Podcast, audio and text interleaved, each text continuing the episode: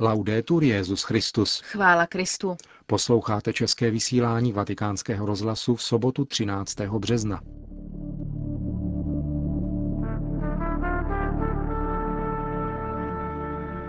Benedikt XVI. se setkal s biskupy ze Súdánu. Rozhovor s vedoucím disciplinárního oddělení Kongregace pro nauku víry, který poprvé veřejně podává nástin skutečných rozměrů zločinu pedofílie mezi katolickými duchovními. To vám přinášíme v našem pořadu, kterým vás provázejí Milan Glázer a Markéta Šindelářová.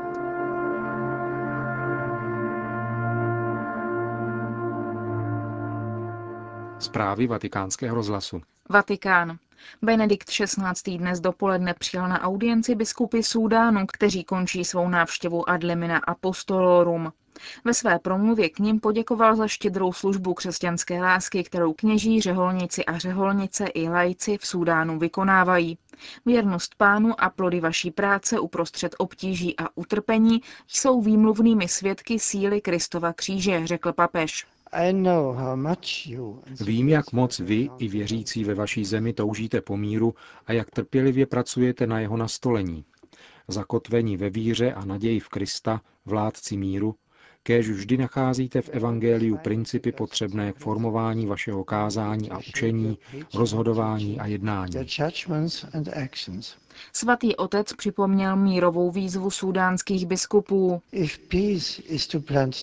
Pokud má mír zapustit hluboké kořeny, musí být vyvinuto konkrétní úsilí zredukovat faktory, které přispívají k neklidu, zejména korupci, etnické napětí, lhostejnost a sobectví.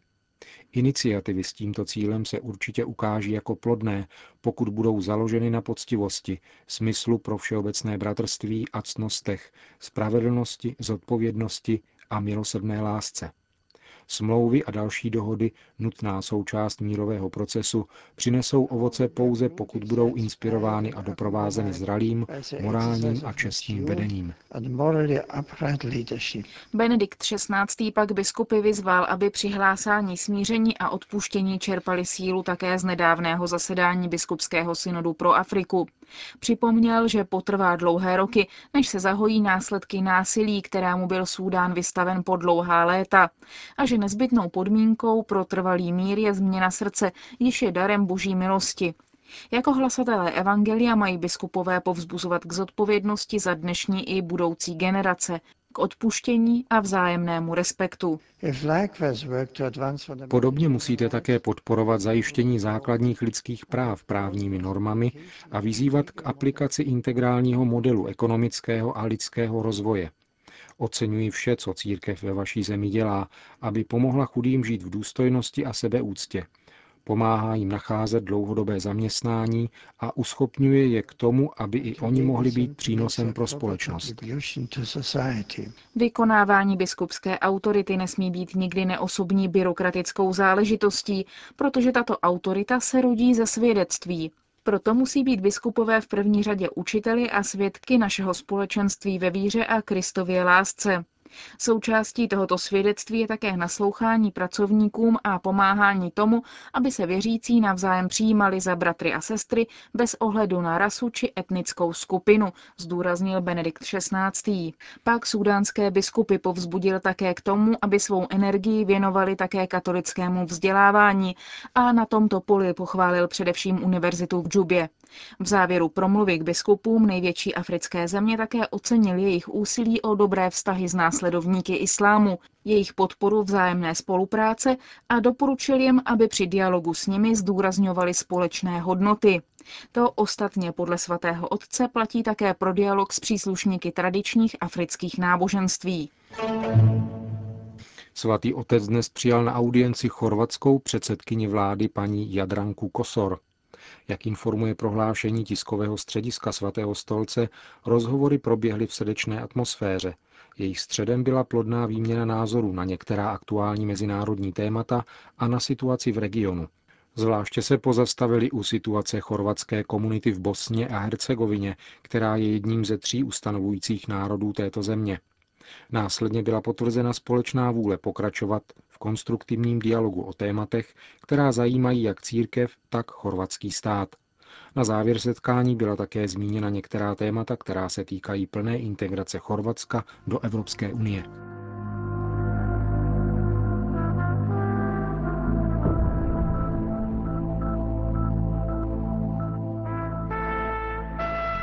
Italský deník Avenire dnes publikoval rozhovor s monsignorem Charlesem Šiklunou, který má v kongregaci pro nauku víry na starosti případy tzv. delicta graviora, tedy nejzávažnější delikty na poli víry a morálky. Mezi ně patří také delikt proti šestému přikázání duchovního s osobou mladší 18 let. Interview s tímto nejkompetentnějším vatikánským úředníkem, které je první svého druhu, je reakcí na mediální bouři kolem případů sexuálního obtěžování nezletilých duchovními osobami. Podstatnou část tohoto obsáhlého rozhovoru vám přinášíme. Církev bývá obvinována ze schovývavosti vůči tzv. pedofilním kněžím. Je možné, že v minulosti, možná také vlivem špatného chápání ochrany dobrého jména instituce, někteří biskupové zaujali příliš zhovývavý praktický postoj k těmto velmi tristním fenoménům. Říkám praktický, protože na rovině principů existovalo vždycky pevné a jednoznačné odsouzení deliktů tohoto typu. Pro připomínku stačí jmenovat dnes již slavnou instrukci Crimen Solicitationis z roku 1922. Nebylo to v roce 1962? Nikoliv. První vydání spadá do pontifikátu Pia XI. Potom za Jana 23. posvátné oficium vypracovalo pro koncilní otce nové vydání. Bylo vytištěno jen 2000 kopií, což nestačilo na distribuci, která pak byla odložena na neurčito. Byly to procedurální normy pro případy svádění ve spovědnici a další těžké delikty se sexuálním pozadím, včetně sexuálního zneužití nezletilých. Normy však doporučovaly utajování. Špatný překlad tohoto textu do angličtiny sugeroval, že svatý stolec ukládá disciplínu utajení, aby byla zamlčena fakta. Tak tomu ovšem nebylo. Utajení, které zmiňuje instrukce, sloužilo ochraně dobré pověsti osob, kterých by se případ týkal, v první řadě obětí, a pak i obviněných duchovních, kteří mají, jako kdokoliv jiný, právo na prezumpci neviny, dokud není podán důkaz o opaku. Církev si nelibuje v okázalé spravedlnosti. Normy o sexuálních zneužitích nebyly nikdy chápány jako zákaz hlásit delikt příslušným státním orgánům. Tento dokument však bývá soustavně zmiňován v souvislosti s obvinováním nynějšího papeže, který jako prefekt svatého oficia, čili Kongregace pro nauku víry, byl zodpovědný za politiku zamlčování faktů ze strany svatého stolce. Jde o falešné a pomlouvačné obvinění. V této věci si dovolím zmínit několik skutečností. Mezi lety 1975 až 1985 nebyl naší kongregaci hlášen žádný případ pedofilie u duchovních. Po vydání kodexu církevního práva v roce 1983 panovala určitou dobu nejasnost, pokud jde o seznam deliktů, které byly vyhrazeny kompetenci této kongregace. Teprve vydáním motu propria roku 2001 se delikt pedofilie vrátil do naší výlučné kompetence. Kardinál Ratzinger od tohoto momentu projevoval velkou pevnost a rozvahu při řešení těchto případů. Ba více než to, Projevil také velkou odvahu, když se postavil k některým velmi obtížným a choulostivým případům sine acceptione personarum, tedy bez přiznání dotyčných osob. Znovu tedy opakuji, že obvinění nynějšího papeže ze zamlčování je lež a pomluva. Co se děje v případě, kdy je nějaký kněz obviněn z tohoto těžkého deliktu? Pokud je obvinění pravděpodobné, biskup má povinnost vyšetřit jeho věrohodnost a povahu, pokud předběžné šetření ukáže věrohodnost obvinění, ztrácí kompetenci zabývat se případem a musí jej předat naší kongregaci, kde o něm jedná disciplinární oddělení. Toto oddělení je kromě mne tvořeno osmi osobami z řad duchovních a jedním lajkem, odborníkem na trestní právo. Vašemu úřadu bývá vyčítána pomalost. Ty výčitky jsou nespravedlivé. V letech 2003 až 2004 jsme byli zaplaveni mnoha případy, z nichž většina přicházela ze Spojených států a týkala se vzdálené minulosti. V posledních letech došlo díky bohu k velkému snížení jejich počtu. Nové případy se tedy snažíme řešit v reálném čase. Kolik jste jich doposud projednávali? Celkem jsme se v těchto devíti letech, od roku 2001 do roku 2010, zabývali obviněními v asi třech tisícech případů diecézních i řeholních kněží, Týkají se deliktů spáchaných v posledních 50 letech. Jedná se tedy o tři tisíce případů kněží pedofilů? Nebylo by správné to tak označit.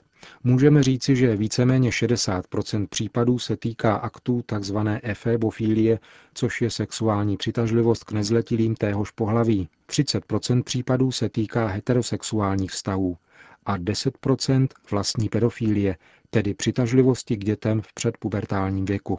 Případů kněží obviněných z pedofilie ve vlastním slova smyslu je tedy v posledních devíti letech kolem 300. Samozřejmě je jich mnoho. Ale je třeba uznat, že fenomén není tak rozsáhlý, jak by se mohlo zdát. Tedy tři tisíce obviněných. Kolik z nich bylo souzeno a odsouzeno?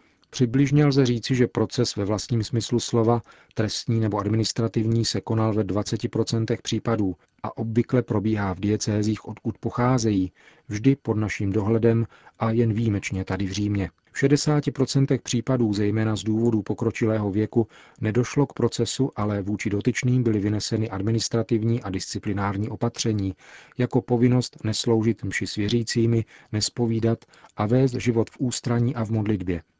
Za zmínku stojí, že v těchto případech, mezi nimiž jsou některé obzvláště vykřičené a zabývala se jimi média, nebyla udělena absoluce. Nebyl sice vynesen formální rozsudek, ale pokud jim bylo uloženo mlčení a modlitba, nějaký důvod tam bude.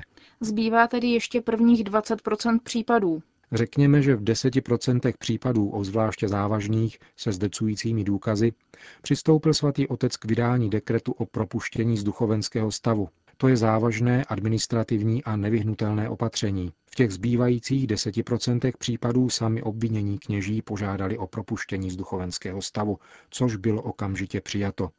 Tyto poslední případy zahrnují kněze, kteří vlastnili pedopornografický materiál a byli za to souzeni také státními soudy. Odkud pochází o něch tři tisíce případů? Zejména ze Spojených států. V letech 2003 až 2004 představovali asi 80% všech případů. V roce 2009 klesl podíl USA na asi 25% z 223 nových případů z celého světa. V posledních třech letech bylo kongregaci oznámeno v průměru 250 případů z celého světa za rok. Mnoho je zemí, kde byly zaznamenány jeden až dva případy. Celkově se jejich počet značně umenšil. Přitom je třeba zmínit, že celkový počet diecézních i řeholních kněží na celém světě činí 400 tisíc.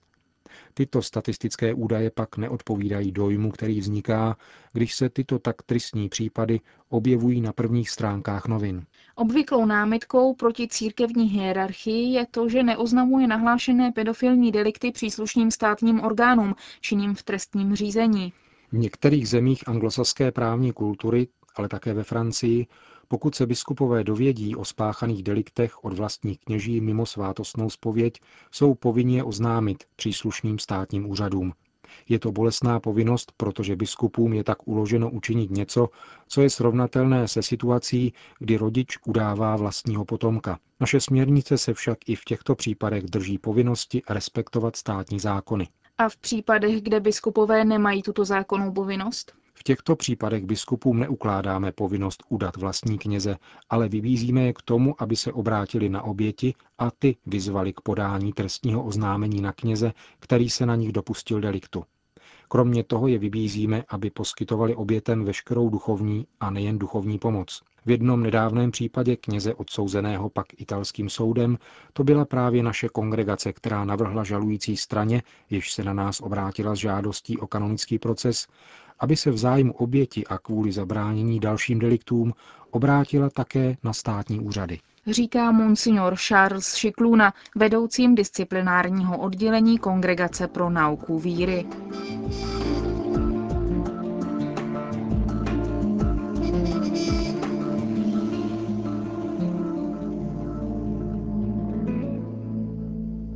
Končíme české vysílání vatikánského rozhlasu. Chvála Kristu. Laudetur Jezus Christus.